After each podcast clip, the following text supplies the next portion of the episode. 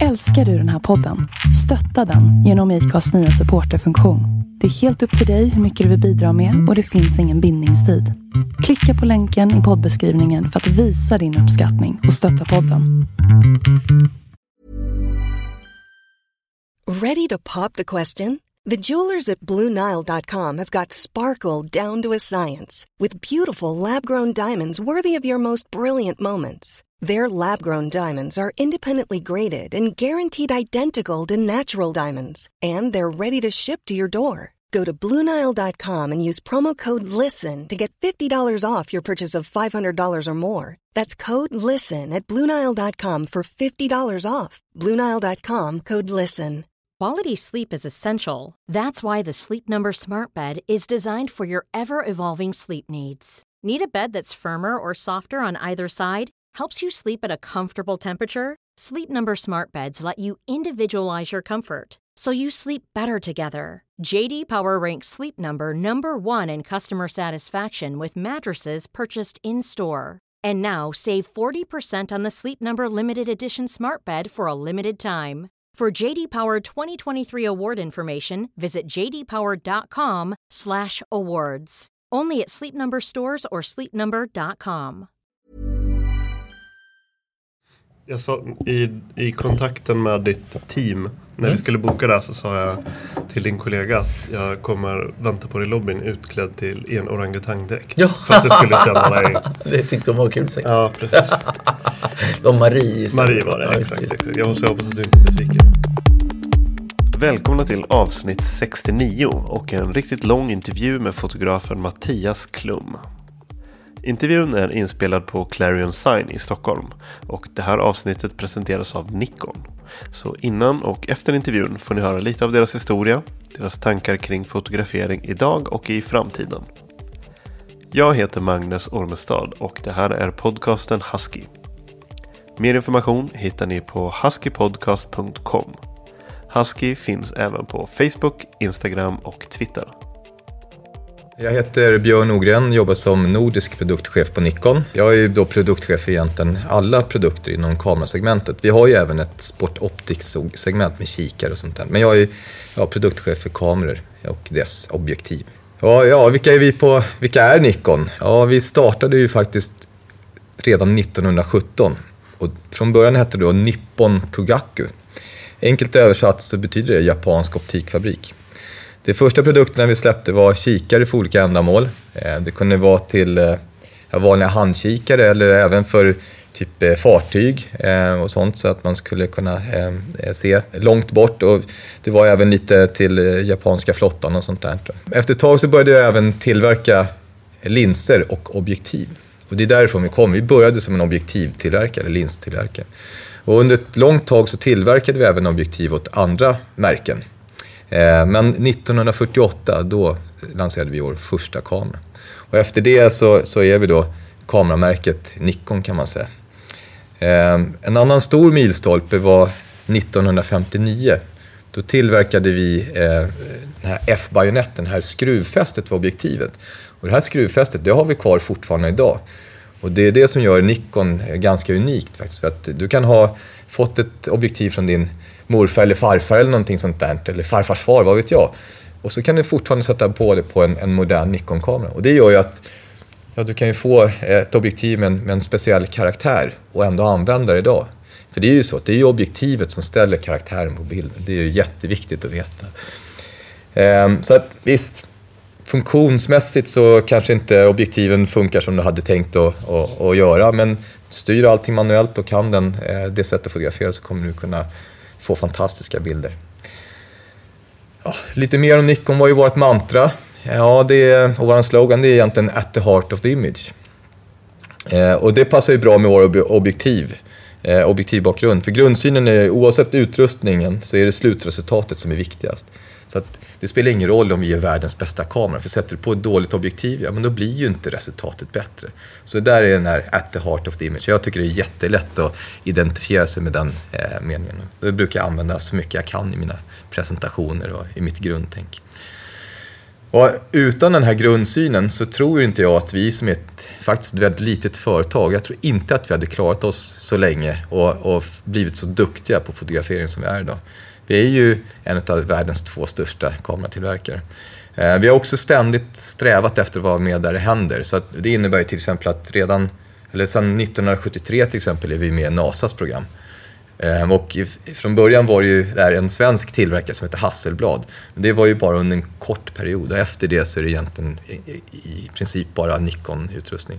Och det finns, det är en ny eh, kille som har varit, eh, en jätteduktig fotograf som har varit uppe i ISS-stationen. Han har tagit fantastiska bilder. Det finns en, en, eh, en liten film om det här och man blir helt häp, ja, häpnande över bilderna och, och den här Star Trailer. Han är jätteduktig. Den rekommenderar jag att titta på faktiskt. Men i alla fall den här rymd, rymdgrejen och vara med där det händer. Det har ju liksom hjälpt oss att, att tillverka nya kameror. Ja, lite grann om idag. Hur ser det ut idag? Jag är faktiskt bekymrad över hur det ser ut idag. Ehm, för det har aldrig tagits så mycket bilder som det tas idag. Men det har aldrig rent tekniskt sett tagits så mycket dåliga bilder. Och det gör ju mig som, som um, um, vad ska man säga, nörd utav eh, kameror och objektiv. Det gör mig lite eh, eh, bekymrad. Jag är dessutom trebarnsfar så jag har ju tagit en hisklig massa bilder på mina barn. Yngsta barnet är nu 11 så nu börjar de bli stora. Ja, men det, det handlar om, fotografering handlar om att samla ljus. Och ljus, förr i tiden samlade man på en filmruta, idag samlar man det på en sensor. Och det är ganska lätt att tänka då att ja, ju större sensor vi har, desto mer ljus kan vi samla. Alltså kan vi samla mer information. Idag så sker den mesta delen av fotografering på en sensor som är knappt större än ett pepparkorn. Det gör mig orolig.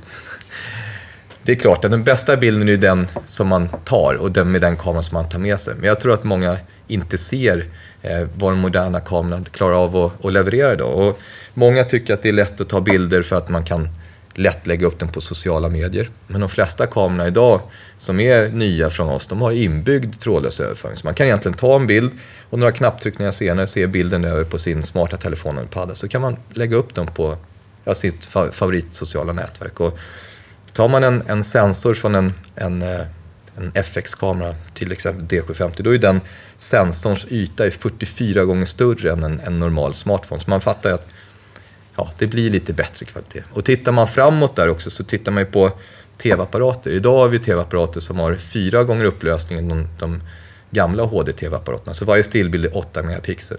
Nästa generation som kommer inom ett par år, då har man 8K UHD-TV och då har vi varje stillbild 32 megapixel. Och då kan man också tänka sig att en duktig kamera med väldigt bra pixlar kommer ju se otroligt bra ut i, i de här tv-apparaterna. Så jag tror att personligen tror jag lite grann att bild är på väg tillbaks till TVn. Eh, från att bara ha varit och, och titta på i, i små eh, smartphone-mobiler. För att, eh, det kommer bli så tillgängligt. Vi kommer få smarta TVs också. Det bör redan börja kommit. Ja, jag har en, eh, en favorit eh, och det är liksom hur, hur ser det ut om 18 år när, när ditt barn tar studenten? Eh, kommer du stå där med en med en träpinne med en iPad klistrad på och en ganska dålig bild. Eller kommer att ha försökt förstora bilden i en 50-70 bild där man knappt ser vem, vem det är som är på bilden. Och där jag brukar säga att eh, eh många av barnen idag är medlemmar av the lost generation. Det kommer inte finnas så mycket bra bilder. Och jag vet ju själv vad, vad glad man är över de bilderna som har tagits eh, när jag var liten. Så att, där är jag lite orolig. Så där är en uppmaning. Börja använda kameror. Jag brukar säga att eh, världen är för vacker. Eh, gör en rättvisa. Eller world is too beautiful. Do it justice. Välkommen till Clarion Sign. Tack så mycket. Du fick ett litet diplom när du kom. Mm. De hade skänkt pengar till Bergsgorillarna, eller hur var det? Ja, det var otroligt gulligt faktiskt. Mm. Det är sån här världsnaturfond eh, fadderdiplom kan man säga som jag de gav mig. Jätte, jättegulligt. Fin gest. Mm, verkligen. Um, var kommer du ifrån? Jag kommer från Uppsala. Jag föddes där för en massa år sedan eh, på Akademiska sjukhuset och sen har jag faktiskt inte kommit längre. Jag, jag bor kvar i stan och tycker det är en bra plattform i livet. Sådär. Vad, är, det, är det närheten till Arlanda som är kombinationen av närheten till Arlanda och närheten till natur? Eller vad? Ja, jag tror det. Eh, sen gillar jag att det är en gammal universitetsstad. Den, har liksom, eh, den är lagom liten, eller lagom stor. Och så just att den ligger väldigt nära Stockholm och nära Arlanda. Passar, passar oss jättebra. Bor ni nära föräldrahemmet? Nej, det gör vi inte. Vi bor en bra bit ut på landet faktiskt, utanför, utanför Uppsala, ute vid Mälaren. Så det, det, är också naturen som, som drar och lockar. Som gör att eh, det blir som en, ja, nästan meditativt att bo sådär tycker jag. Det är otroligt skönt för själen. Hur var din uppväxt? Eh, den var trygg, skulle jag säga. Jag var yngst av fyra och eh, min mamma eh, började inte jobba egentligen förrän jag var, som, ja, som man kan säga, hon började jobba när hon tyckte att jag var lagom stor. Så att du var, var 19, här, 19 år gammal? Då, nej, men hon, hon, eh, så att hon var hemma med mig ganska mycket. Eh, som det var på den tiden. Mina föräldrar är lite äldre. Och min pappa var universitetslärare i franska. Eh, och så att jag, jag tyckte nog att jag växte upp i ganska stor, i rätt rörigt hem ska jag säga. Det var väldigt mycket musik och litteratur och ganska crazy och så rätt stor, stor åldersskillnad mellan barnen. Så Men, men ändå tryggt skulle jag vilja påstå. Um, har ni alltid varit en sån här svamp och bärplockarfamilj? Ja, alltså vi har varit periodare tror jag man kan säga. Alltid på sommaren och hösten och så bodde vi så till att vi hade äppelträd på tomten och plommonträd och sådär. Så det var ju ett, ett visst trädgårdsarbete kom liksom på köpet lite så. Men, men eh, mina föräldrar undrade nog rätt tidigt vad det var för fel på mig eftersom jag blev så oerhört intresserad av natur. För det fanns ett stort intresse men inte riktigt så fanatiskt som jag eh, så att säga förde in i familjen. Eh, men vad, alltså, vad var det som lotsade in dig in i naturen? Vet du det? Ja, jag vet egentligen inte vad det är. Jag, det finns, jag har såna här, man funderar ju på sånt här i, i eh, efterhand. Och jag, jag trivdes inte så otroligt bra i skolan. Och jag tror att det gjorde att jag kände väldigt stor trygghet i naturen. Jag tyckte det var otroligt fridfullt och intressant och vackert och ohotande i naturen. Medan jag tyckte att människor kunde vara mer oberäkneliga än naturen. Så att, och det kan jag egentligen fortfarande tycka ibland. Men, eh, så att jag trivdes otroligt, otroligt bra. Så att jag redan som liten tydde mig ganska mycket till naturen runt omkring vårt hus och till fasaner och harar och ugglor. Och Men för det låter ändå inte som du har haft någon slags osocial uppväxt så här ensam barn ute på utan du har ju inte haft brist på människor. Absolut, liksom har... nej nej jag har haft en otroligt social uppväxt faktiskt. Jag har alltid varit social. Så att det finns någon sorts dualism i mig eh, som, ja, som innebär väl att jag å ena sidan kan sitta väldigt länge i gömslen och vara helt själv och jobba väldigt in, innesluten i ett någon sorts flow-tillstånd i naturen. Och samtidigt så finns det en annan del när jag föreläser eller har möten eller umgås med människor. Det är kanske kan uppfattas som väldigt, som väldigt social. Den där, den där dynamiken har jag nog alltid haft i mig. Men eh, jag måste ha båda delarna för att må bra. Vad ville du bli när du var liten? Först vill jag bli, eh, jag tror jag först ville bli bagare. Och sen så vill jag bli eh, bonde. För då ska man vara nära djur. Och sen vill jag bli musiker. Eh, trummis. Och sen vill jag bli fotograf. Så att För det, det blev ganska tidigt ändå när du när du började faktiskt bli, höll på att nästan bli fotograf, för du blev väl fotograf nästan på riktigt vid typ 15-16 års ålder nästan? Ja, kan man nog säga. Jag började heltid när jag var 17. Så att då hoppade jag av skolan, Södra Latin här i Stockholm, som alltså musiklinjen. För att då satsa heltid på eh, foto eh, och sen film till mina föräldrars skräck får jag väl säga. För de unnade ju, det gör man ju som förälder, att man unnar ju sina barn stabilitet och trygghet och man vill att barn ska utbilda sig kanske och, och sannolikt. Och, och någonstans bädda för en så liten risk som möjligt i livet. Men det, jag kastade mig rakt in i en, i en värld eh, som var fotografins värld och utan någon egentlig utbildning. Men så och hur, eh, hur föll det ut? Liksom? Eller eh, kunde de acceptera det? Eller var det liksom stökiga samtal och så här ah, skärp dig Mattias? Och liksom, eller, eller skrek de kanske högre...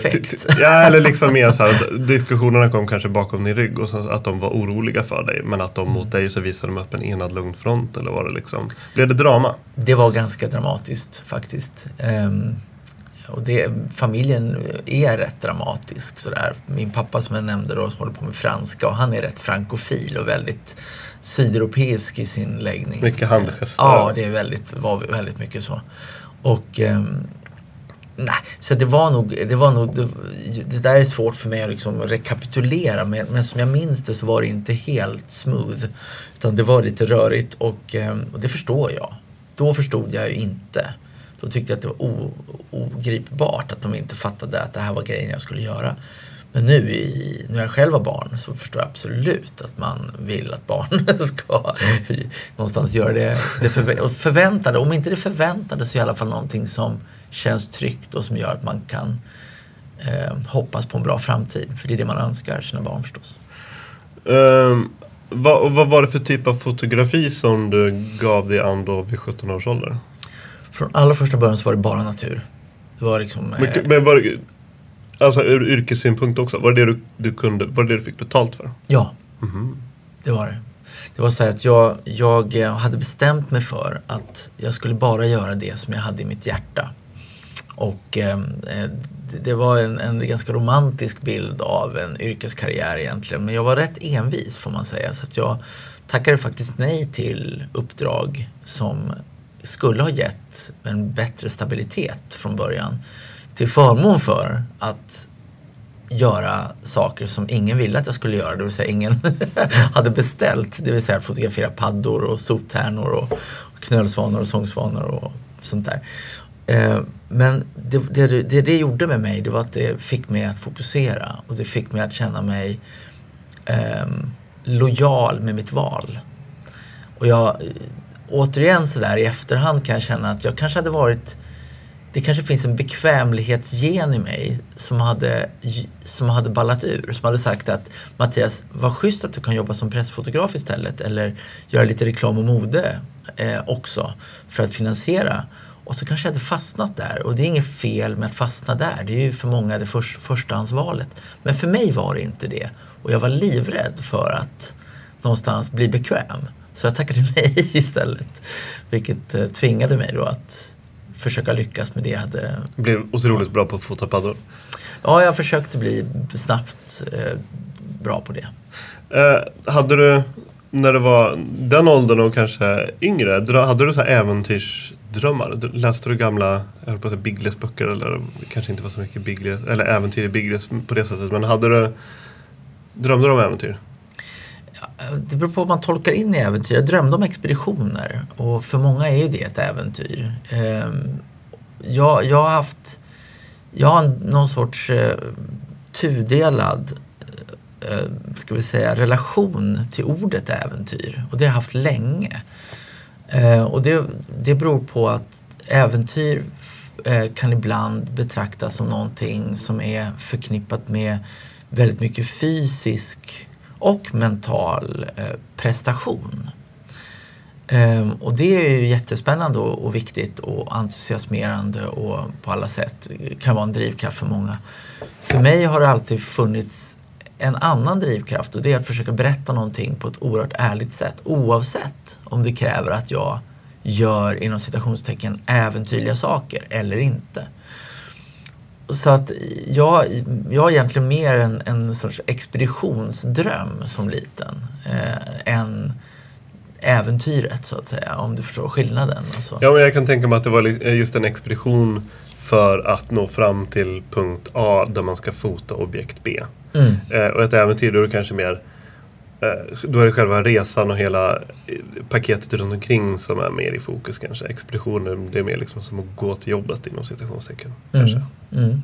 Ja men på något sätt så, så syftet med mitt liv hittills har varit att försöka eh, göra saker som kan fylla en funktion i ett, i ett större sammanhang. Och det där är ju jättesvårt att lyckas med. Men, men att det, det handlar inte om mig i första hand utan det handlar om världen jag försöker berätta om i första hand.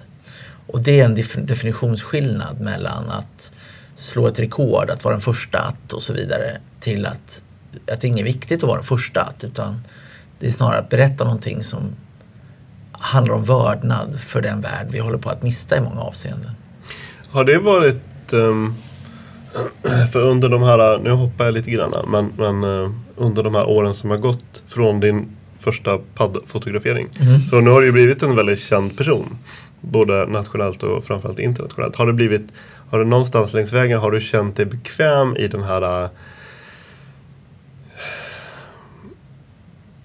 idoliseringen eller det här liksom framhävandet av dig själv när du känner att ja, men det, det, jag är ju bara betraktaren och det, det är det här som jag gör, det är det här ändamålet som är det viktiga. Och tänk inte på mig utan jag är bara en ödmjuk presentatör av detta.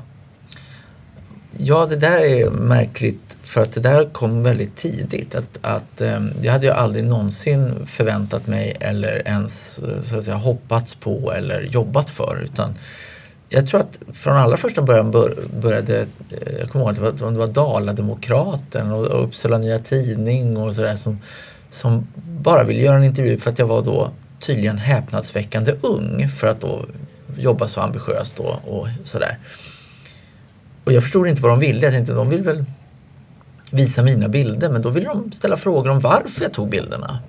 Och vad var det som var viktigt med att ta de här bilderna och handlar om miljö eller handlar om upplevelse och så vidare. Då fick jag någonstans redan från början börja som formulera det där för mig själv för att kunna svara dem. Och det blev någon sorts eh, resa som har fortsatt. Där um,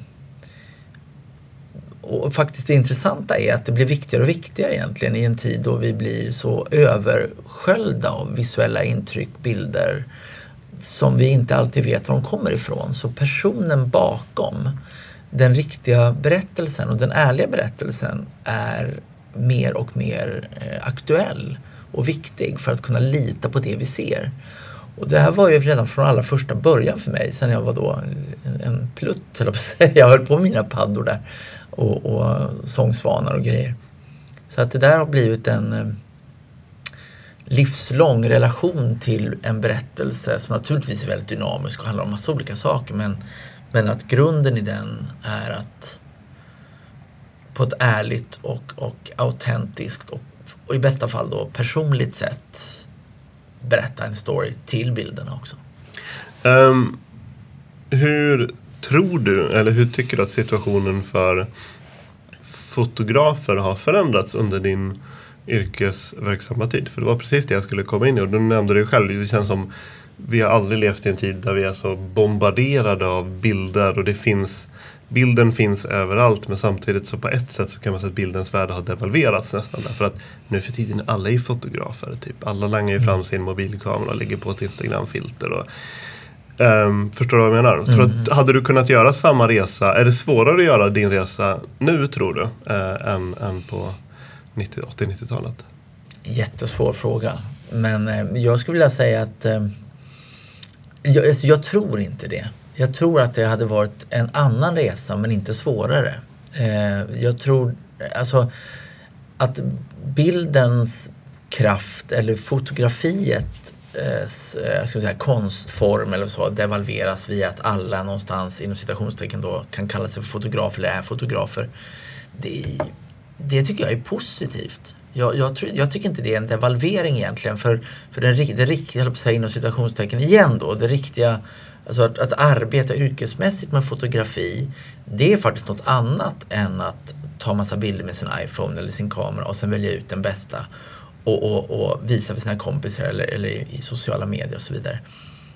Det är lite grann som att alla lagar mat, eller väldigt många lagar mat hemma. Men det innebär inte att alla är trestjärnig Guide Michelin-kock. Jag kan faktiskt röra ihop en riktigt bra pasta ibland på lördagarna mm. som jag tycker att den här är faktiskt om jag fick den på restaurang så skulle jag inte klaga i alla fall. Och då känner jag mig stolt och glad. Mm. Men det innebär inte att jag är Melker Andersson eller Mattias Dahlgren. Mm. Är det en bra liknelse? Ja, i alla fall så tror jag att det, allt har sin tid och allt har sitt, sin... Det finns liksom inget, man behöver inte lägga in ett, ett ett värde i det att det skulle vara mindre värt för de som inte jobbar med det. Därför att det fyller ett jättestort värde och det finns en massa situationer i världen där det inte fanns någon yrkesfotograf och den som var där, han eller hon, visar upp det här för världen och det är oerhört positivt. Och, och, så jag tror att det, det gynnar fotografin i stort, att intresset är stort.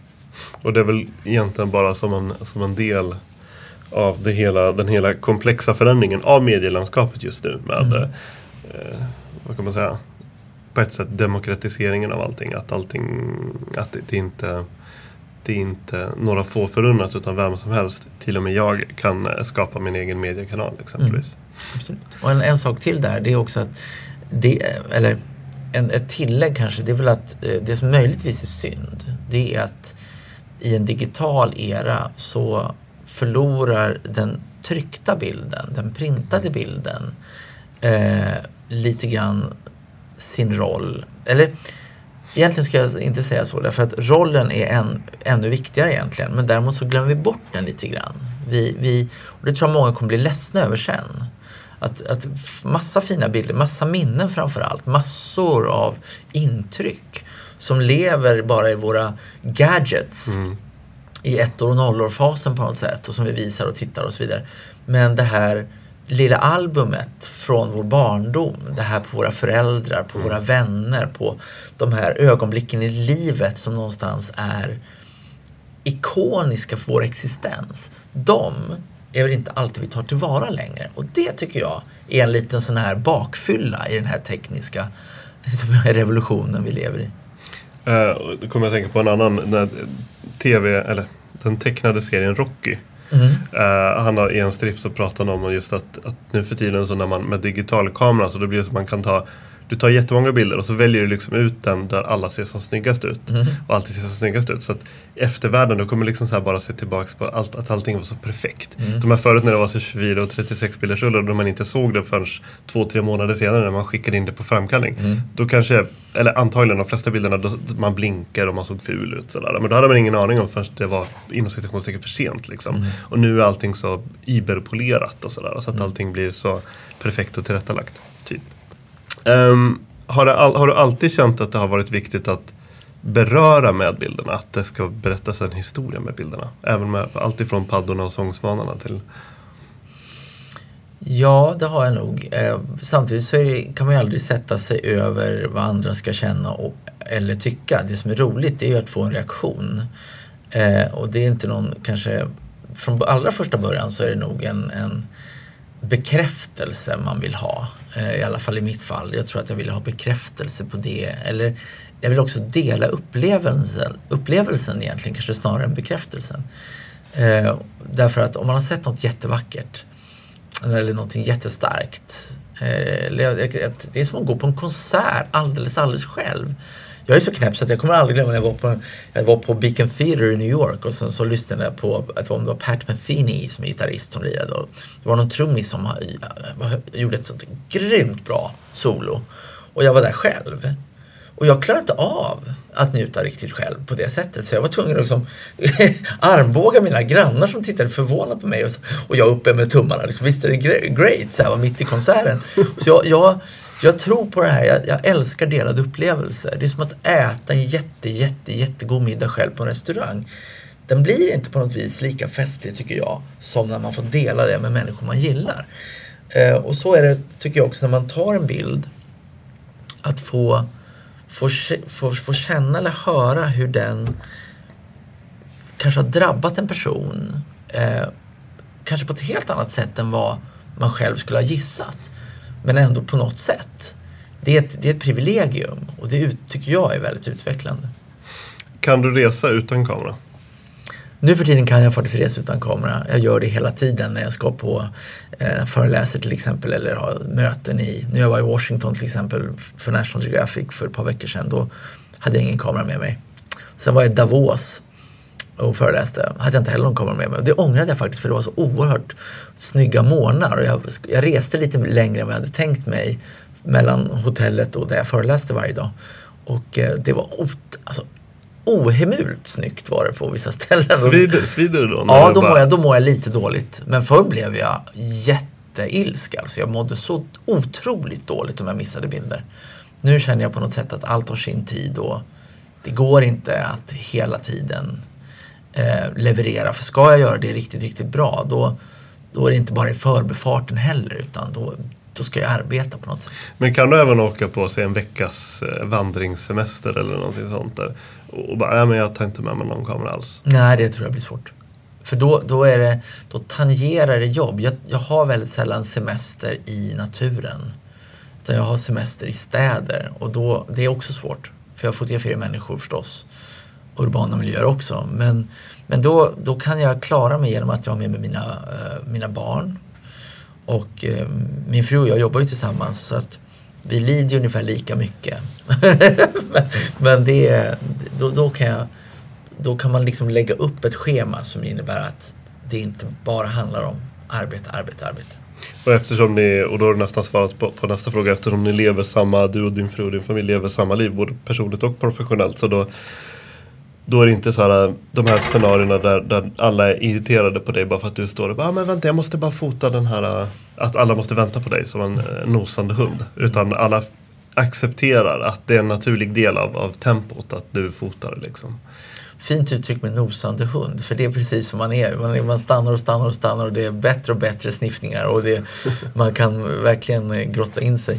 Jo men så visst är det så. Ibland rycker de i kopplet. Ja, ibland rycker de som sjutton i kopplet. Men samtidigt så är det så att barnen, båda våra pojkar har växt, de har ju liksom växt upp med det liv vi har. De har ju inte haft något val så att säga. Och det innebär att de har ju lärt sig gå i Antarktis och den andra i eh, Panama och de har varit med på många National Geographic-uppdrag och filmuppdrag och sådär.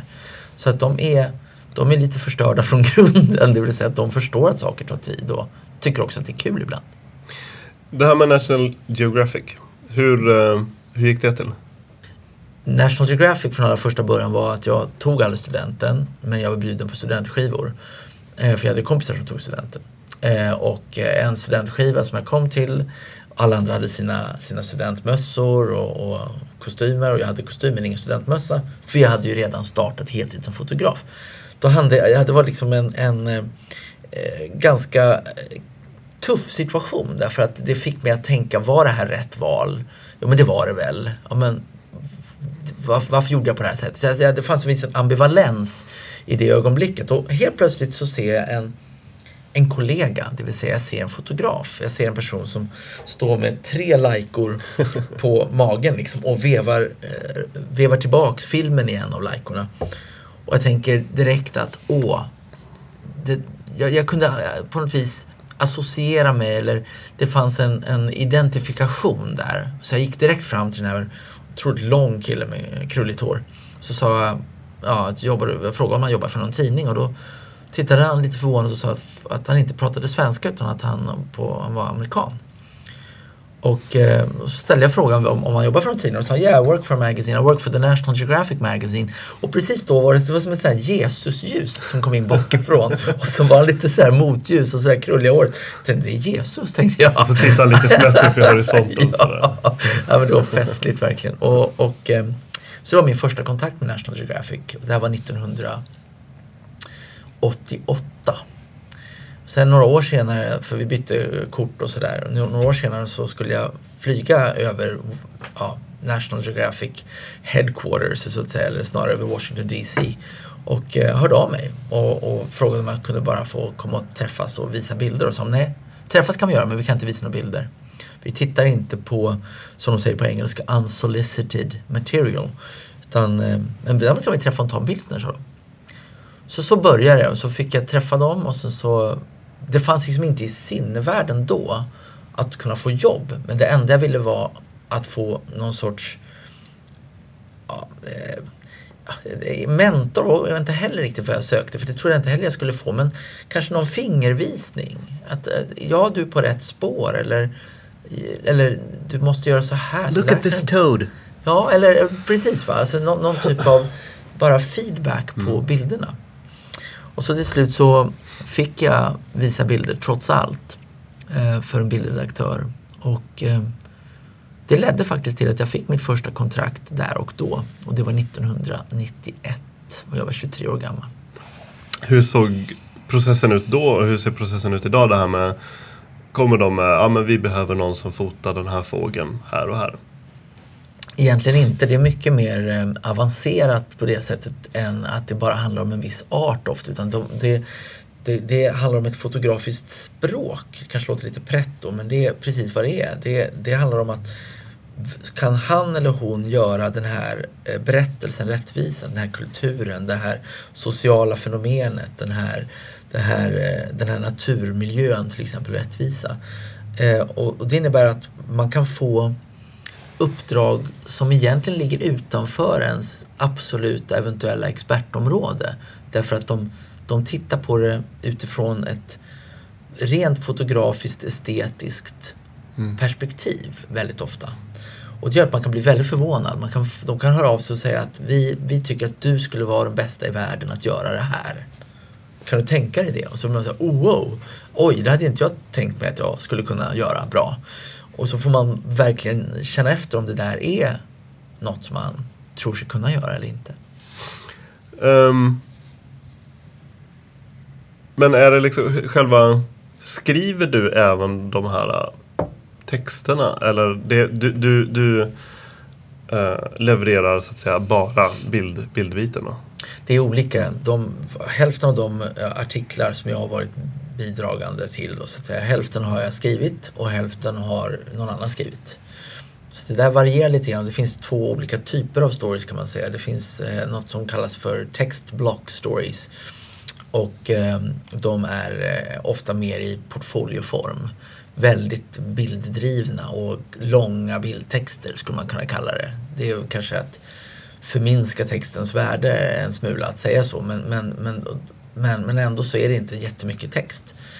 Um, och så finns det de, de, artiklarna då som har en så kallad running text som då är eh, kan vi säga, mer utfyllda med eh, textligt innehåll.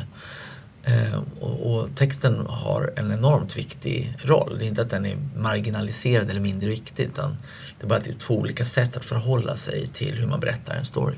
Vilken var din första National Geographic? Expedition. Första riktiga expeditionen för dem det var 1995-96 och det var till eh, Borneo. Och då var vi där fem personer i 14 månader Eh, med eh, ja, över ett ton pack, eh, 1,2 ton packning faktiskt. Eh, ute i, i ja, det, var, det var väldigt, väldigt tufft. Eh, men förstås eh, enastående spännande på många sätt. Hur mycket lockar den här, nu har vi på ett sätt redan tangerat det, men hur mycket lockar det här själva spänningen och utmaningen och det här Indiana Jones-aspekten av det hela? Mm. Jag älskar, att, eh, jag älskar eh, utmaningar, det gör jag. Jag tycker det är jätteroligt. Men om det finns en bild, en möjlig bild på andra sidan. Eh, jag, skulle, jag skulle faktiskt inte eh, klättra upp eh, 60-70 meter upp i de här dipterokarpträden bara för sakens skull. Kanske en gång, men jag skulle inte göra det över ett år varje dag utan, eller sådär, på en expedition. Och jag skulle inte heller ta mig in i de här största grottorna. Jag skulle inte krypa fram mot de här stora giftormarna eller lägga mig framför tigrar och lejon och sånt där. Om det inte fanns en bild. Så det, grunden är att det finns en story, en berättelse och att berättelsen i bästa fall kan göra att de finns kvar. Eller i alla fall bidra till det. Kan kameran ge dig superkrafter?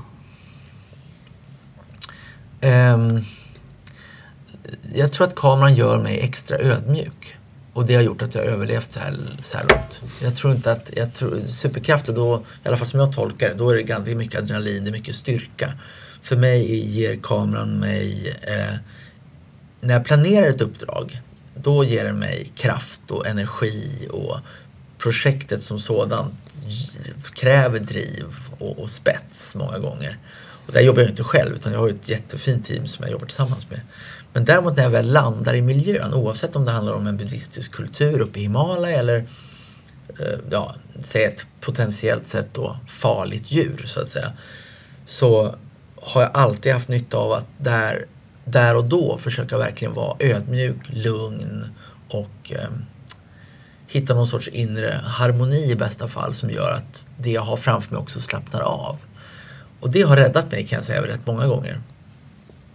Um, hur förbereder du dig rent fysiskt för det här livet? Har du liksom, tränar du klättring? Tränar du saker ifall du vet att ah, men nu ska jag upp i de här 50-60 meter höga träden, då måste jag kunna Eh, rephantering, jag måste kunna det här. Har du liksom satt upp som en, en, en studieplan för dig själv? De här bitarna måste jag kunna. Mm, ja, men det kan man säga. Det har, ju, det har skett på något sätt um, så här, organiskt genom åren. För att eh, ja, då ska vi till Amazonas. Då måste vi, herregud, vi måste upp i de här kapockträden. Oj, eh, hur ska vi ta oss upp i dem?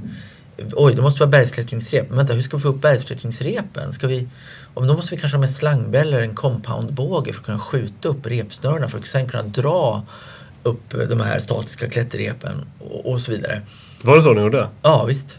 Och det, det har varit sådana här vansinniga lösningar som det inte går att läsa om någonstans utan man får prata med folk som kanske har gjort det och gjort det på någon annan kontinent men och så lära sig av deras misstag och framgångar och sen försöka uppfinna hjulet själv delvis. Um, och samma sak med, med dykning. Vi började jobba under vatten på, ja, i ehm, början på, ska vi se när det var, det var början på 90-talet, 93 var det. Och det, då var det, eh, det var också sådär att vi behöver kunna dyka för att kunna berätta. Eh, och sen älskar, låter, här kan ju låta fruktansvärt trist va. Man gör bara det man måste för jobbets skull. Men grejen är det att jobbet är så in i helvete kul. Det är så fruktansvärt fantastiskt varje dag. Så att det, det är egentligen inget jobb. Utan det är ett sätt att, eh, ett sätt att leva, andas, älska och, och vara. Så därigenom så alla de här eventuella kunskaperna man måste infoga är ju bara ett sätt att få göra saker som är ännu mer meningsfulla i bästa fall och roliga. Och det är hela tiden historien som är kärnan som måste fram? Liksom. Historien är kärnan eh, och passionen är motor. Um, jag förstår att du kanske ofta får en fråga om så här, men vad har varit bäst och sådär. Och jag förstår att det är omöjligt att välja ut ett område eller en expedition som över några andra. Men, men kan du på något sätt göra några nedslag och säga att Borneo gav mig det här. Där utvecklade jag det här som människa och Antarktis gav mig det här exempelvis. Någonting... Mm. Svårt. Det, ja, det finns. Det, utan vidare kan jag säga att det, jag tror att du är helt inne på rätt spår. Jag tror att varje ny referens för oss alla eh, leder till någon typ av utveckling eller någon typ av reaktion i oss om man bara gör sig ska vi säga, tillräckligt skör och öppen i sinnet för att ta emot det där. Det är en svårighet tror jag för, för väldigt många av oss att man reser kanske förutfattat. Vi lever förutfattat. Medan jag, jag tror att, och där är kamera, eh, eh kameran är en, ett underbart redskap för att öppna de där sinnena, luckra upp ens varseblivning och ens, eh, ska vi säga, lås, dyrka upp det här låset av, som kan, kan, kan just vara låst. Där man inte riktigt, man, man reser liksom inte, man, man reser men man ser inte. Man lyssnar men man hör inte och så vidare. Va? Att man, och det där är fantastiskt tycker jag med, med, med de här olika referenserna som det ger. Ja, men det vet du själv om du är uppe i, i Lappland till exempel och du upplever någonting som du aldrig upplevt förut. För så är det ju hela tiden i naturen och i världen då landar ju det både i hjärnan och hjärtat. Och det i bästa fall gör ju att man både är bättre rustad för nästa sån eh, liksom process va? eller sån upplevelse. Och samtidigt så är det någonting som också fundamentalt kanske förändrar en på något plan. Mm. Så att jag tror varje resa, jag tror Borneo har lärt mig saker, alla, alla saker. Det, det, det, det framförallt har lärt mig det är att, att man blir ju aldrig färdig. Någonsin. Man, blir, man kan aldrig tillräckligt eller man har aldrig upplevt tillräckligt. Mm. det, det är det som är så fantastiskt. Man förknippar ju dig väldigt mycket med ställen som Borneo och Amazonas och så. Är det här, jag vet inte riktigt hur jag ska formulera det här. Är det, är det exotiska, ser du det som exotiska omgivningar? För du är även verksam i eh, så att säga, närområdet. Du har gjort filmer om Östersjön och du har gjort projekt om är det lättare att skapa i exotiska omgivningar eller är det irrelevant för dig? Det är irrelevant för mig. Eh, det, eh, det är för, jag skulle säga för, eftersom jag jobbar internationellt så är Östersjön exotisk för väldigt många. Så exotismen om man är ute efter den, den finns precis överallt. Men den är inte relevant för mig. Däremot så är jag förälskad i olika miljöer. Jag är förälskad i vår fjällvärld, jag älskar vår vår Östersjövärld. Jag är oerhört förtjust i regnskogar. Jag tycker öknar är jättehäftiga. Jag tycker poolområdena är otroliga. Polarområden. Så att jag, jag eh, Nej, men däremot är jag en upplevelse och eh, känslomässig passion junkie. Och jag älskar mångfald. Jag älskar mångfald mänskligt, intellektuellt, kulturellt, när det gäller mat, vin, öl, vänner och jobb. Jag, jag, jag gillar det. Jag har väldigt, väldigt svårt för att bara säga att ah, jag tycker bara om det där. Utan jag älskar mångfald. When you're ready to pop the question, the last thing you want to do is second guess the ring. At BlueNile.com you can design a one-of-a-kind ring with the ease and convenience of shopping online. Choose your diamond and setting. When you find the one, you'll get it delivered right to your door. Go to Bluenile.com and use promo code LISTEN to get $50 off your purchase of $500 or more. That's code LISTEN at Bluenile.com for $50 off your purchase. Bluenile.com code LISTEN. There's never been a faster or easier way to start your weight loss journey than with PlushCare. PlushCare accepts most insurance plans and gives you online access to board-certified physicians who can prescribe FDA-approved weight loss medications like Wigovi and Zepbound for those who qualify.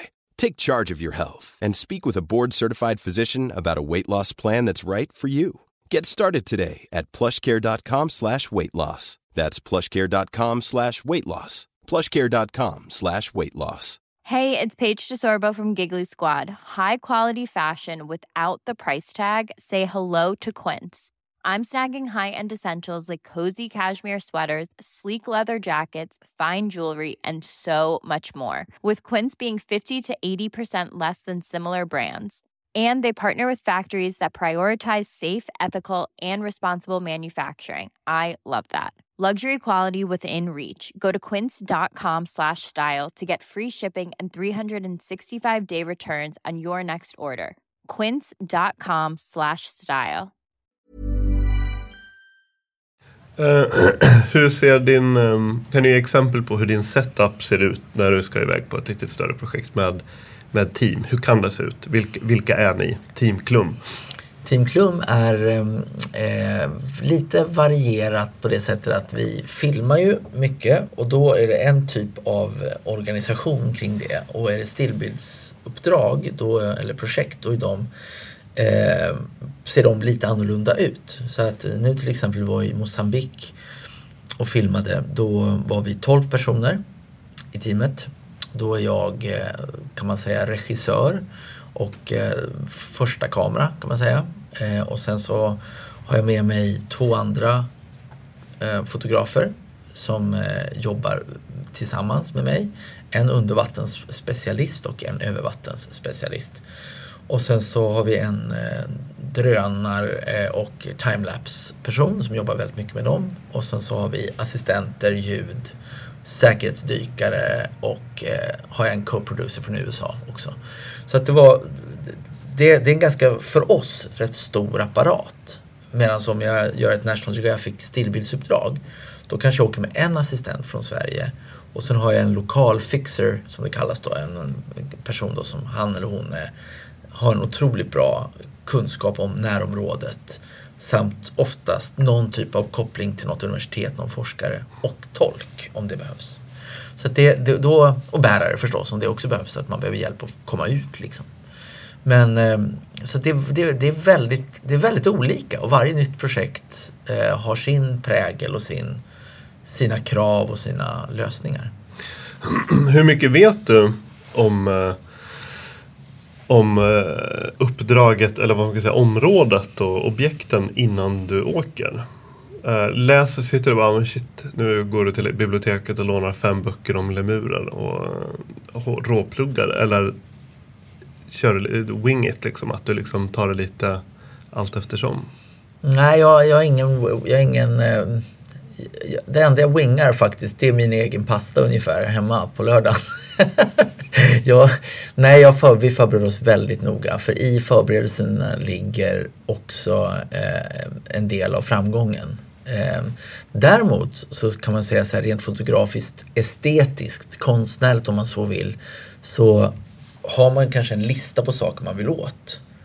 och de allra, allra bästa grejerna kanske inte ens kommer stå på listan. Men det är en annan sak. Men om man inte har förberett sig väl, då är risken är att man inte kan ha lika stora möjligheter att, att göra saker rättvisa. Säg att man kommer upp till en, en eh, jobbar med en kultur någonstans, till exempel e-, en etnisk minoritet och sen så har man ingen aning om att vänta nu, oj, de har ju en, de har ju en, eh, en festival nu eller de, de, just nu i den här tiden på året så gör de det här och det här och det här och här.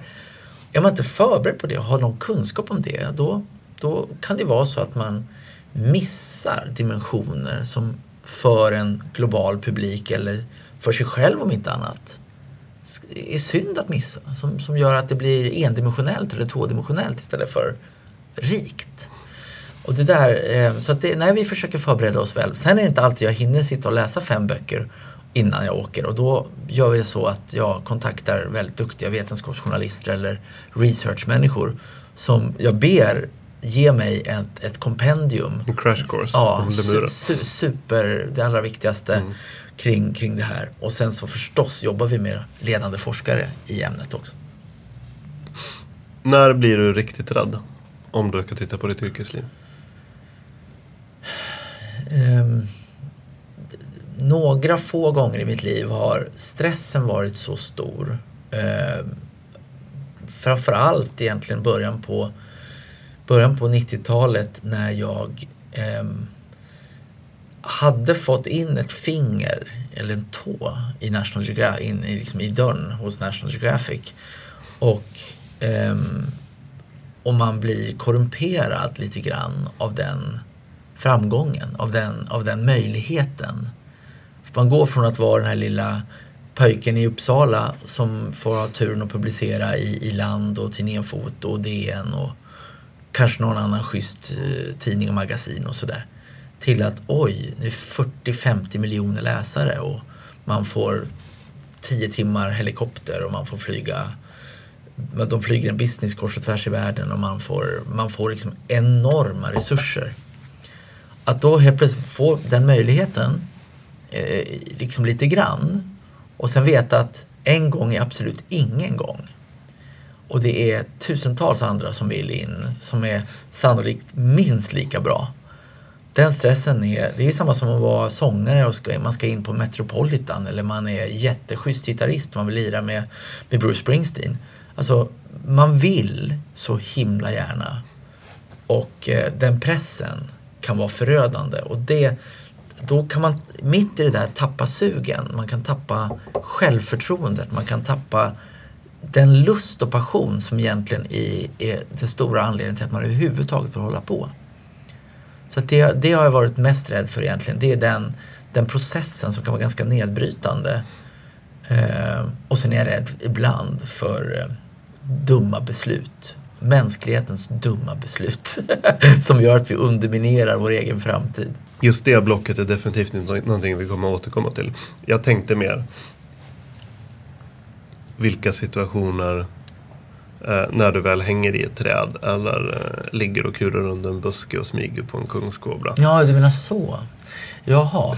Ja, alltså djuren, jo då. Visst har det hänt att jag varit rädd för att jag har gjort fel. Det är oftast då man blir rädd. Mm. Att, jag, att du missbedömer? Ja, missbedömer eller klantar mig eller inte ser eller inte hör. Eller, hur, ofta, hur ofta sker det? Hur ofta eh, missbedömer du? Tack och lov inte så himla ofta. Eh, det har hänt naturligtvis. Senast hände det när jag gjorde ett uppdrag för National Geographic just om eh, eh, som handlar om några av världens giftigaste ormar. Där jag missbedömde, eller jag använde mig av teknik jag inte kunde eller kände till tillräckligt bra. Som jag, jag fick tips om min medresenär då att testa det här. Testa en selfie? Med en ja, nej, testa en, han ville att jag skulle testa en sköld istället för, jag hade Eh, normalt sett när jag närmar mig spottkobror då har jag haft sådana här skyddsglasögon som man har när man renoverar hemma. Mm. Eh, men han tyckte att, ja men eh, testa en sköld istället. Det skulle, han, det, det, skulle han rekommendera. Och han är en jätteduktig herpetolog, alltså ormexpert. Och han, han tyckte det var olustigt att jag kröp runt med den teknik jag var van vid. Så att vi hade en diskussion kring det där. Eh, och jag gav med mig dumt nog. För att jag, ja, jag tyckte att ja, men det kan vi testa då. Det är bara att jag blev klumpig med den där. Jag var inte van vid den där och jag retade ormen på ett sätt som jag aldrig har retat ormen eller inte har för avsikt att reta. Någonting jag fotograferar överhuvudtaget och den här ormen blev då tvärförbaskad på mig. For rakt in i den här skölden som var som en liten kravallpolissköld med ett hål lagom stort för objektivet och smack rakt in i skölden och sen ställer sig upp, för hon var, var större eller längre än vad vi hade räknat med och tittar ner på mig liksom, och har ingen, bara luft emellan mm. mig och, och, och eh, ormens då eh, giftförsedda gap. Eh, och eh, det, det kunde ha slutat eh, väldigt, väldigt, väldigt illa. Och det var ju det var rätt så nyligen egentligen. Och jag har ju någonstans sagt till mig själv nu i många år att vad skönt att de dagarna är över när man gör de här riktigt korkade grejerna som man gjorde när man var 20-25 år och kände att man var odödlig nästan. Klättra ut uppe i regnskogstaket utan bergsklättringsutrustning. I polianerna bara, i lianerna och sådana otroligt korkade Bara över kropp och så här. Ja, ja, visst. ja, visst. Envis och liten och senig och, och, och liksom eh, ville mycket. Och det överlevde jag ju. Och tänkte vilken jävla tur att jag överlevt allt det där dumma jag gjort. Och så gör jag den där grejen. Men har du gjort mycket sånt dumt? Eller kan, kan du se tillbaks på unge herr Klum och bara skaka på huvudet? Eller fasen jag var förståndig redan då. Jag var väl, jag var ju inte någon sådär jag hade ju ingen death wish på något sätt. Det fanns ju fortfarande, alltså redan då en, en vision om att jag dels ville jobba med det här och så ville jag jobba seriöst och jag ville jobba inom de ramar som naturen någonstans står ut med. Jag ville aldrig reta djur eller människor. Jag var väldigt sådär, hade den visionen och den grunden så att utgå ifrån. Men, men sen när man inte kan, om man aldrig har varit på en plats tidigare och hur mycket man än läser och hur mycket man än snackar med folk så är det en helt annan sak när man dimper ner där och ska försöka göra ett jobb om det är första gången. Jag menar om du har sett att du har jobbat, du har närmat dig en, eh, en, en huggorm eller en snok tidigare och så helt plötsligt så har du en, en eh, helt annan orm på en annan kontinent. Då har du ju ett du har ju massa gratis för att du har lärt dig att närma dig en annan art så att säga. Men det innebär ju inte att det är exakt samma sak. Så det där är ju det där är hela tiden en, en process när man lär sig. Minns du första gången du fick närkontakt med ett, då, vad man kallar för ett farligt djur? Um, ja, um, det var, vad kan det ha varit? Det var, näst, det var nog faktiskt min första resa just till Borneo. För det var min första egna expedition. Jag var 20 år gammal och jag åkte ut i tre månader och hade med mig en massa packning och så skulle jag fotografera. Och där ehm, bland annat då så var det en orm. En, eh, den kallas för eh, på svenska rödstjärtad palmhuggorm. Och den, man dör inte direkt sådär omedelbums. Men, men där jag var mitt ute i skogen så hade jag blivit fruktansvärt sjuk och eh, haft svårt att ta mig tillbaka till till en by eller stad. Så att det, det, det minns jag väldigt tydligt det mötet. Jag minns också hur fel jag gjorde. Jag minns hur jag blev så het på gröten att jag närmade mig lite lite för snabbt. Och ormen hade en kondensbildning, eller så att säga, nej, inte en kondens, men liksom när de ömsar skinn så kan det bli som en gråvit hinna sådär va. Så att den såg ja. inte dig Nej, den blev bara irriterad på att det blixtrade och höll på där i mörkret. Så den kastade sig fram och hög tag i mitt eh, gummimotljusskydd. Ungefär en centimeter från mina händer. Och eh, sprayade gift på objektivet. Och eh, det här var ju långt ut i Mulu National Park på Borneo. Jag var ute och vandrade med en blåsrörsjägare som hette Gaton. Och hade jag blivit, om den hade injicerat i mig där så hade jag nog inte blivit så pigg. Så att det är en sån här tidig tidig dumhet. Det gick ju bra. Mm. Och, sådär. Men, men eh, det är sånt där som man lär sig av. Men blir du så, kan du bli så jaded av en sån upplevelse? Eller är det bara... Har, har du aldrig hamnat i någon situation där du känner att nu, nu räcker det? Uh, jag, vågar, eh, det, jag kan inte riskera det här längre utan du blir liksom nästan blockerad. Eller du bara skakar av det och sen så byter du film och så fortsätter du fota nästa djur. Jag tror att jag eh, det finns inga upplevelser med djur uppriktigt sagt som har gett mig en sån nu, nu räcker det-känsla.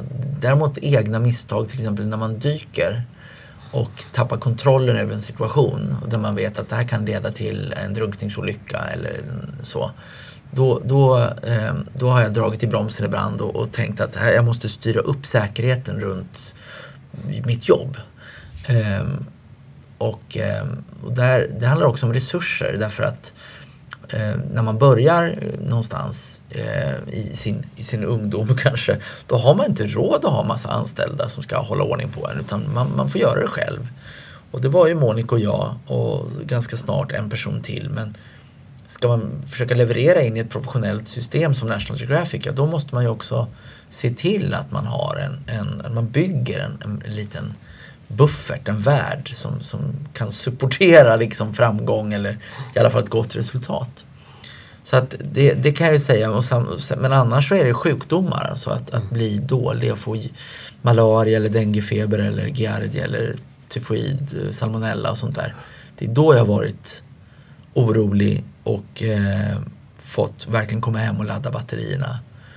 Och det, det är någonting som också, dels är det jobbigt därför att kroppen tar stryk. Eh, men sen så går det inte att jobba. Man kan ju, man, man, man kan ju, blir man sjuk mitt i ett sånt här uppdrag då, då kan man inte leverera utan då är det bara att flytta på alltihop. Mm.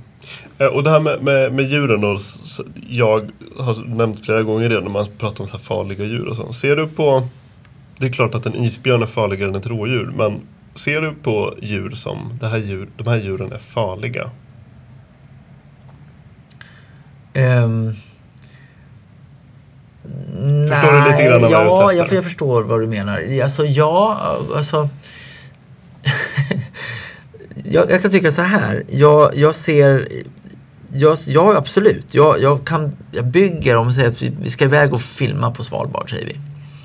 Då bygger vi ett, ett system som gör att vi kan eh, filma och fotografera utan att ta onödiga risker. Och det innebär att, att om jag skulle ha med mig en annan person som inte är van att jobba nära stora djur som kan vara potentiellt farliga så kanske de tycker att alltihop verkar vansinnigt fullständigt självmordsbenäget. Men inom de ramar vi rör oss med den kunskap, bakgrundskunskap vi har så är det fullständigt adekvat. Så att vi, vi ser ju på djurs fara eh, på kanske ett annat sätt än vad man gör om man inte är van. Jag menar, det, det är inte konstigt att om man går, när, går här ner i, i Stockholm och, och, och, säger att jag ska nog gina över spåren på mm. station, mm. på centralen här. Så, så är, är det förknippat med en viss risk. Och det är samma sak att, att eh, närma sig ett, ett djur som har en potential eller skulle kunna eh, ska jag säga, flippa i sitt beteende och, och eh, attackera till exempel. Det är, li det är lika lite tunnelbaneförarens fel Uh, ifall det är en person som bara springer framför spåret som det är en isbjörns fel om man springer naken inlindad i bacon mot den. Liksom, på. ja, jag tror, jag, jag tror att, att eh, det vi... Ehm, ja, alltså det, för det första så bygger det väldigt mycket på att man lär sig om hur djur funkar. Och sen så försöker man eh, mitt i det också vara väldigt, väldigt ödmjuk för att det här är olika individer. Och ju mer avancerad organismen eller djuret är framför en, från människor och, och dvärgschimpanser och orangutanger till eh, tandvalar och så vidare och ner till djur som är väldigt primitiva så måste man någonstans förstå att det är inte linjärt hur de reagerar utan man tittar på en individ och så kanske man har mött andra individer av samma art men helt plötsligt får man ett annat bemötande och därför måste man vara ödmjuk tycker jag i varje nytt möte. Och är man det, då blir det mindre farligt. Uh, har du någon gång under din karriär upplevt som någon slags Finns det någon slags intern så här, lite konkurrens och så, lite så här navelskådning mellan så här, naturfotografer emellan? Mm, ja, det, det, gör det säkert. Det kan jag tänka mig. Det är väl som alla branscher. Det är väl som uh, tennisspelare, eller golfspelare eller eh, violinister eller ja, VD på företag. Att man, man, eh, det finns en viss, det finns en värld och den världen vill man leva i och den världen vill man verka i och den världen vill man överleva i.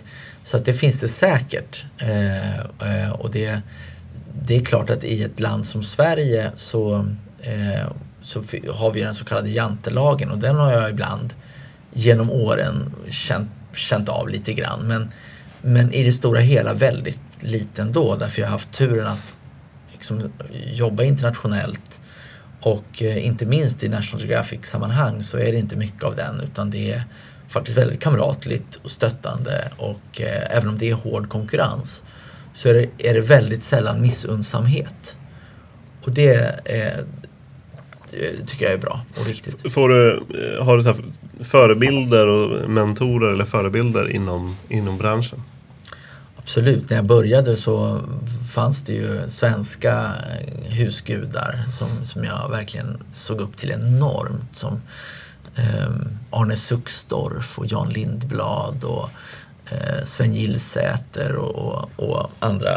Eh, Sune Jonsson och, och Odner och såna här. Det var ju mina liksom, som jag växte upp med när jag var, när jag var ung så att säga. Och sen innan jag började jobba på National Geographic så var det inte svårt att uppskatta och beundra sådana som eh, Nick Nichols och Frans Lanting och, och eh, de här eh, som, som jobbade där.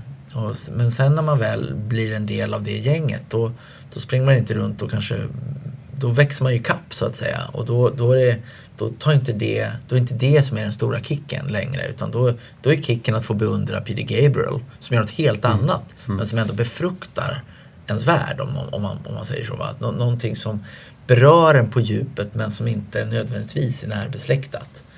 Eh, sen kan jag ju älska många av mina kollegors eh, bilder och filmer och så vidare men det, det är inte det kanske som är den stora drivkraften.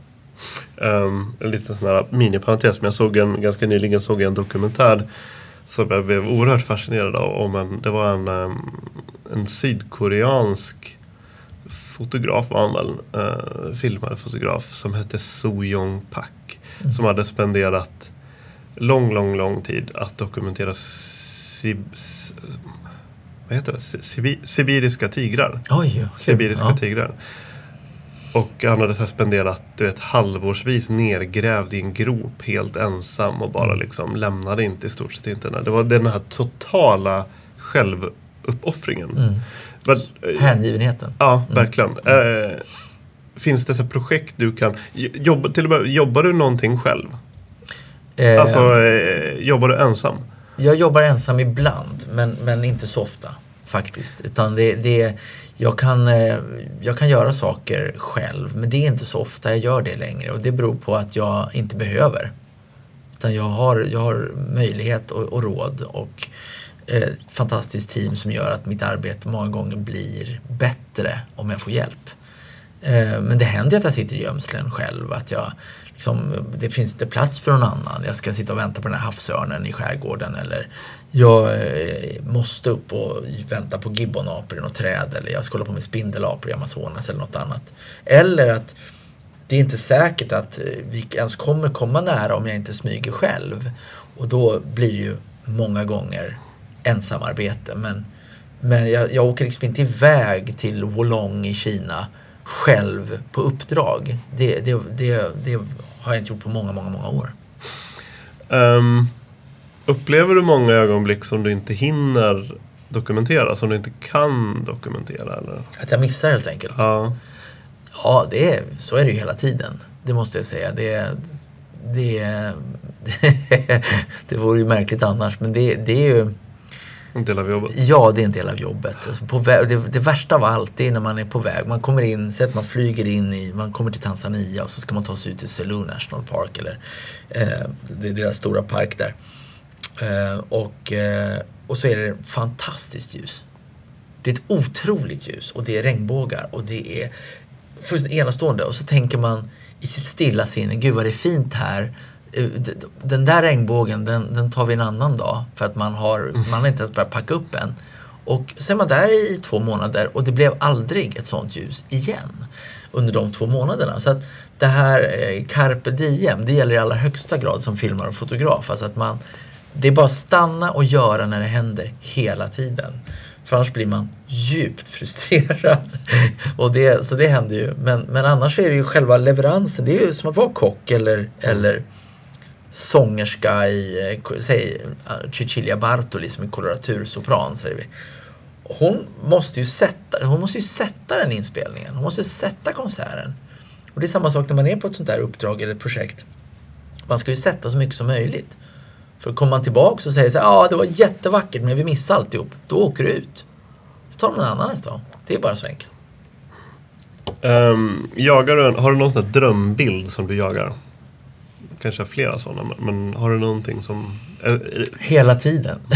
Varje. Men, och det, det är alltså, drömmarna är ju de är oändliga. De tar ju aldrig slut. Och drömmarna är små. Sensuella, vackra, fantastiska små juveler. Och de kan vara stora och nästan eh, ouppnåeliga. Men, men eh, jag tror att de är så otroligt eh, viktiga att ha. Och att man tillåter sig att drömma. Och att jag, jag träffar väldigt många unga människor som inte bara är fotografer utan människor som säger jag skulle vilja, jag skulle vilja liksom leva min dröm. Och svaret är alltid gör det för guds skull. Gör det. Försök leva din dröm men bygg struktur mm. runt drömmen. Bygg en, bygg en byggnadsställning runt din drömbubbla och gör drömmen verklig. För att sen när man sitter där kanske i, i 80-90 år på något hem kanske och funderar på varför man inte provade att leva sin dröm så, så tror jag många som faktiskt ångrar att man i alla fall inte testade.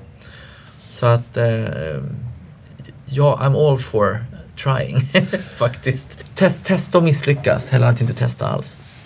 Um, har du utvecklat ditt eget perspektiv på människan efter dina erfarenheter med, eh, med din kontakt med djur? Ja, absolut. Alltså människa, den, är precis som med kontakten med djur skulle jag vilja säga. Även om det kan låta konstigt att man eh, någonstans eh, kan använda samma teknik eller samma varseblivning eller, eller öppenhet mot djur som människor. Men jag, för mig är, är det helt klart att relationen till djur påverkar min relation till människor och vice versa.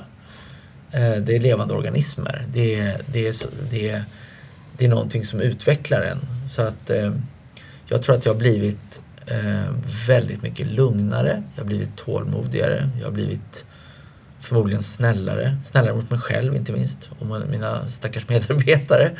För jag har nog varit, jag har nog varit väldigt eh, krävande.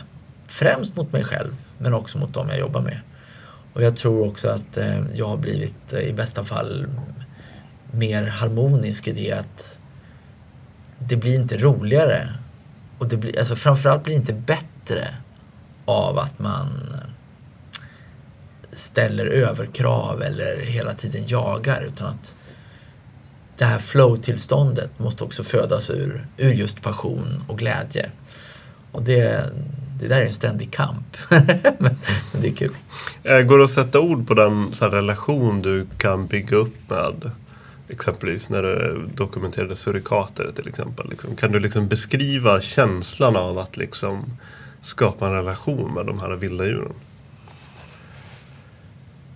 Mm, alltså, det blir, på något sätt så blir det en habitueringsprocess. Det vill säga man vänjer djuren vid att man kommer närmare och närmare och närmare. Så det är vilda djur som från början är rädda och sen så lär man dem att man inte är farlig.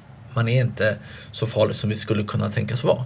Utan vi är, vi är där för att inte skada, äta upp eller slå ihjäl eller, eller så. Utan vi försöker bli en fluga på väggen eller ett neutrum.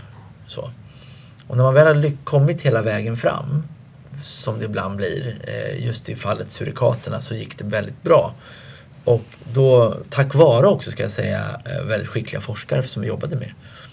Men, men eh, när man väl är framme och man kan titta in i deras värld verkligen på nära håll. De är så nära till och med att de står på ens utrustning. Jag kommer aldrig glömma, jag låg där med, med, med, med objektiv i sanden och det är såna här kyliga, ökenkyliga morgnar innan solen kommer upp.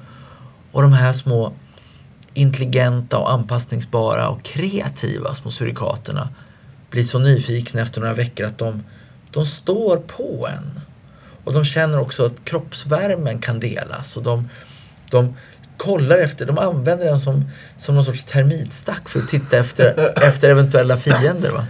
Det är eh, det, det, det blir sådana otroliga minnen och, och egentligen otroliga privilegier därför att det blir en, någonting som, som lägger sig utanpå eh, det förväntade.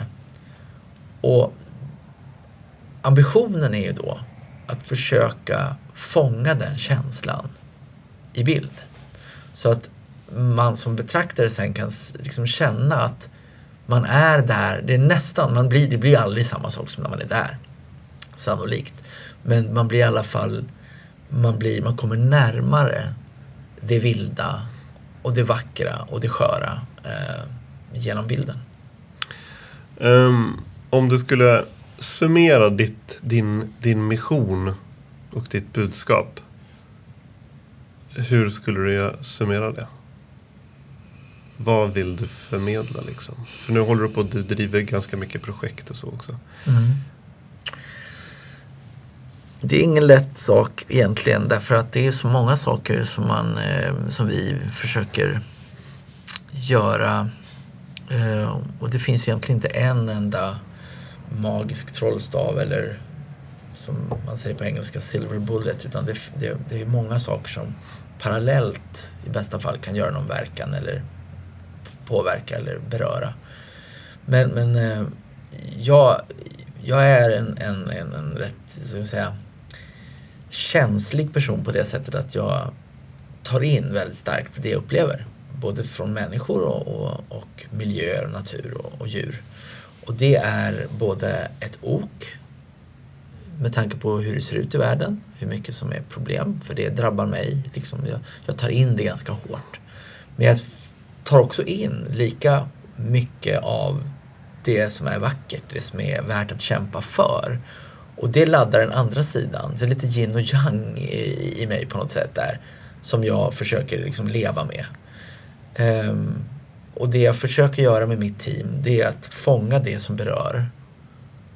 Fånga det som är både vackert och baksidan av mänsklighetens framgångsresa egentligen i bild och film och berättelser.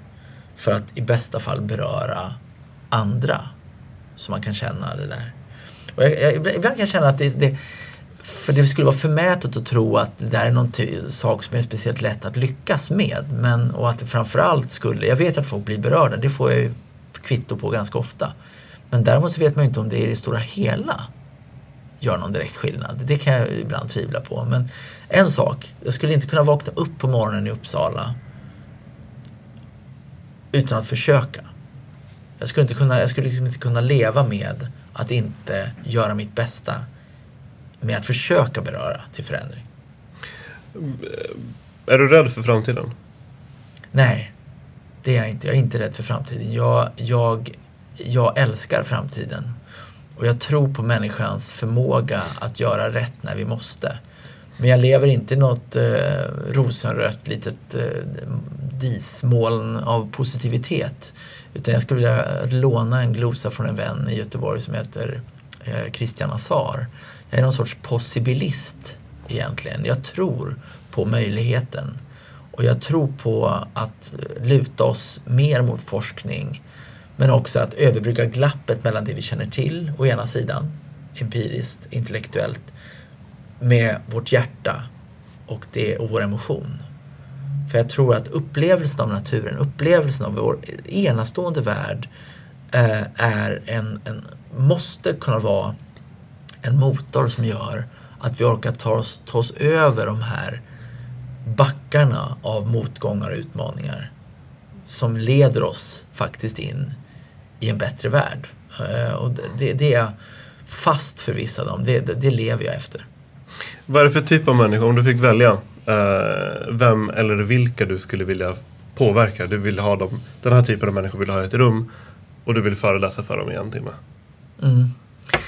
Jag gör ju det hela tiden. Det är ju det jag delvis jobbar med. Så jag har ju turen att få träffa beslutsfattare och näringsliv och politiker och presidenter och så vidare. Och så vidare till barn, ungdomar, pedagoger. Det, det är en del av mitt, mitt liv som jag är oerhört tacksam för att få hålla på med.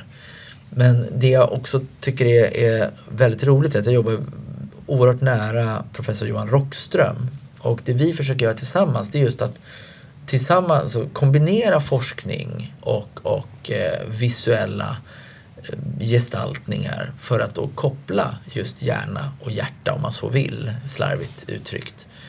Eh, och till exempel det projekt jag håller på med nu i Östersjön där jag jobbar med ett långsiktigt eh, filmprojekt från Baltic eh, Sea 2020 som, som då är en part i det. För att inte bara berätta om allt som håller på att gå åt pipan utan faktiskt berätta om det som är värt att kämpa för. Det älskar jag. Så att om jag får, om jag får bjuda in till, till att lyssna på det här, då skulle jag säga att alla, ju fler dess bättre.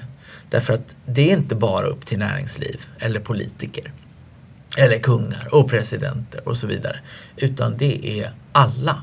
För alla spelar roll i den processen och alla kan göra skillnad om vi väljer att ge oss in på den vägen. Och det är en positiv resa. Det är en rolig resa, den är hälsosam och den är framtiden. Vad gör dig mest frustrerad i det här? I utvecklingen? Jag blir frustrerad av att det finns en um, jag kan ibland känna att det är en kollektiv dålig självkänsla i att vi inte tror att vi kan göra skillnad. Äh, jag är bara en av 7,2 miljarder, vad ska jag kunna göra? Och ju fler, fler personer som, som känner så och tycker så och agerar därefter, desto hopplösare blir det. Det, det, det är ett, bara någon sorts sunt förnuft, va? bondförnuft att förstå att vårt agerande sänder vågor i olika riktningar. Och gör vi dåliga saker, ja då blir det sådana vågor.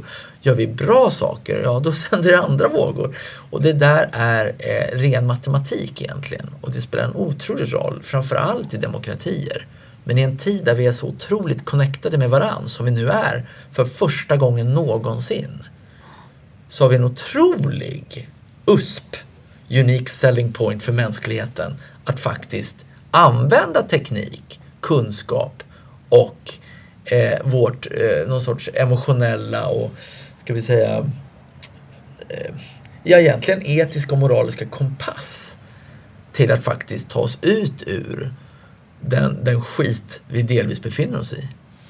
Hur går det att summera några, några punkter hur man ska, om man lyssnar på det här, hur, några enkla riktlinjer?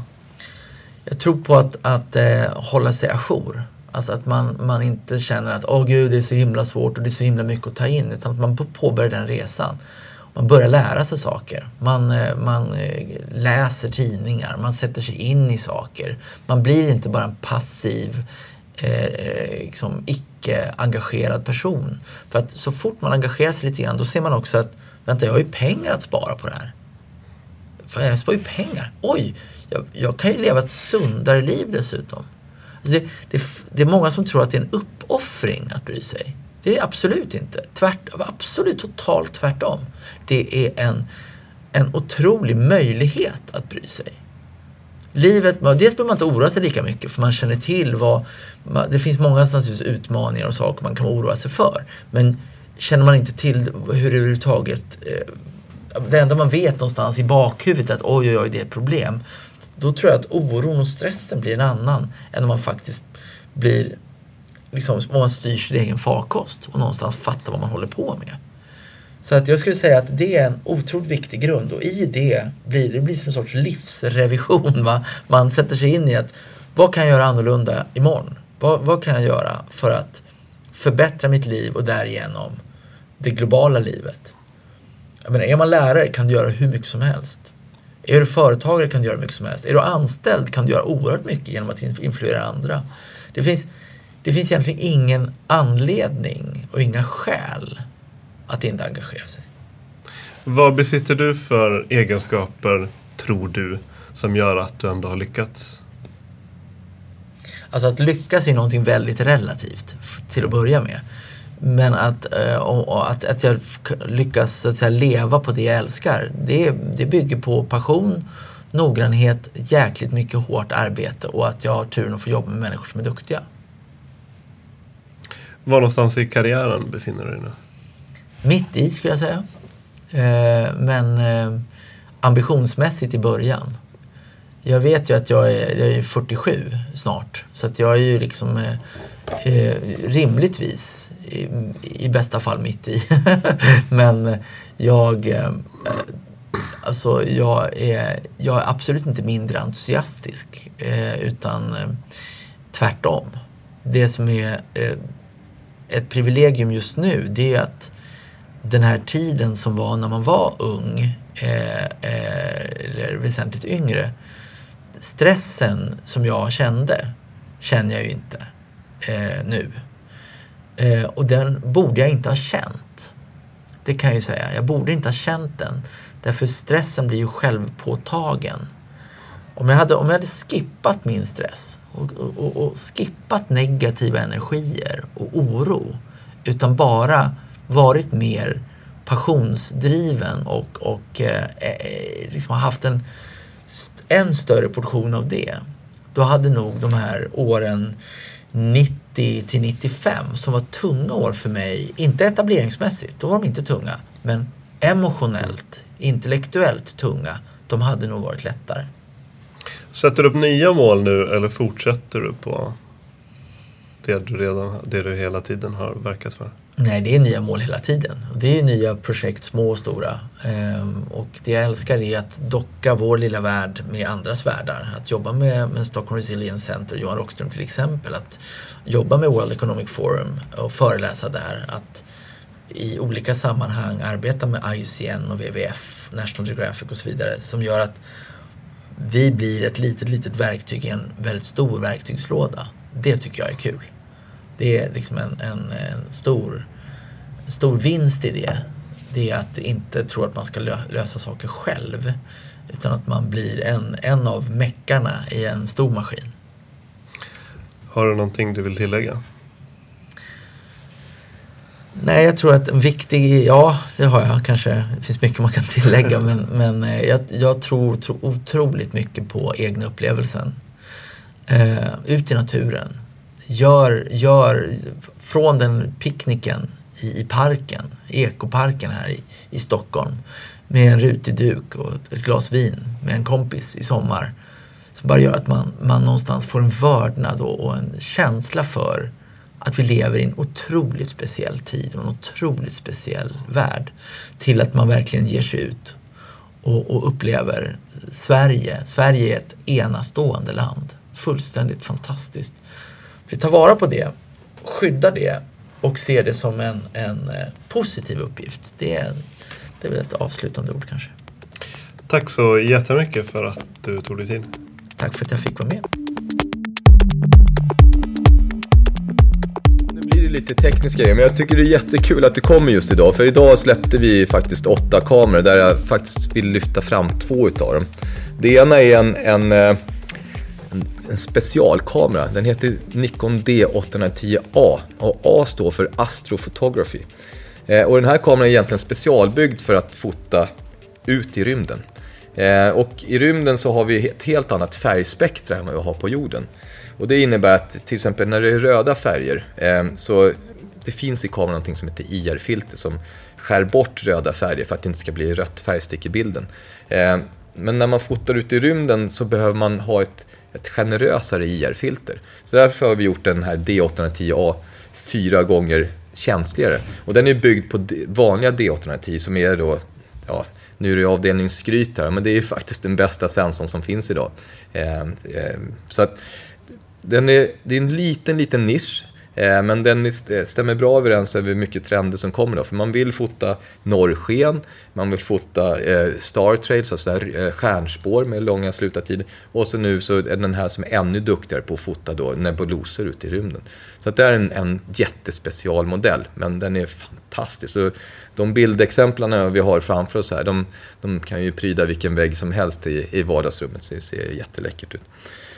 En annan kamera som jag vill föra fram är en liten tuffing eh, som heter AV130. Det är en liten kompakt kamera som får plats i vilken ficka som helst. Men den klarar att dyka ner till 30 meter. Klarar av att tappas från 2 meter och, och eh, vara i, i, ner till minus 10 grader. Och Den är, har inbyggd wifi så att du kan då föra över dina äventyr direkt till din smartphone för att kunna lägga upp dem på ditt favorit eh, eh sociala nätverk. Så att det här är två, visst det är två ytterligheter till produkter men, men båda är lite grann inom extrembiten. Eh, så att det här är två produkter som jag som jag gillar lite extra faktiskt. Kamerabranschen blir ju mer och mer specialiserad. Den vanliga konsumenten vill, ha, vill många gånger ha allt i ett kamera medan proffsfotograferna, likt den som tävlar i sport, vill ha specialiserad utrustning som passar deras behov. Det här är, det är en delikat uppgift eh, som lär hålla oss igång för flera år framöver.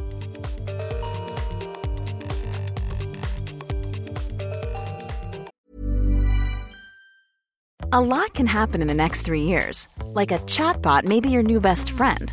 But what won't change? Needing health insurance. United Healthcare Tri Term Medical Plans are available for these changing times. Underwritten by Golden Rule Insurance Company, they offer budget friendly, flexible coverage for people who are in between jobs or missed open enrollment. The plans last nearly three years in some states, with access to a nationwide network of doctors and hospitals. So, for whatever tomorrow brings, United Healthcare Tri Term Medical Plans may be for you. Learn more at uh1.com.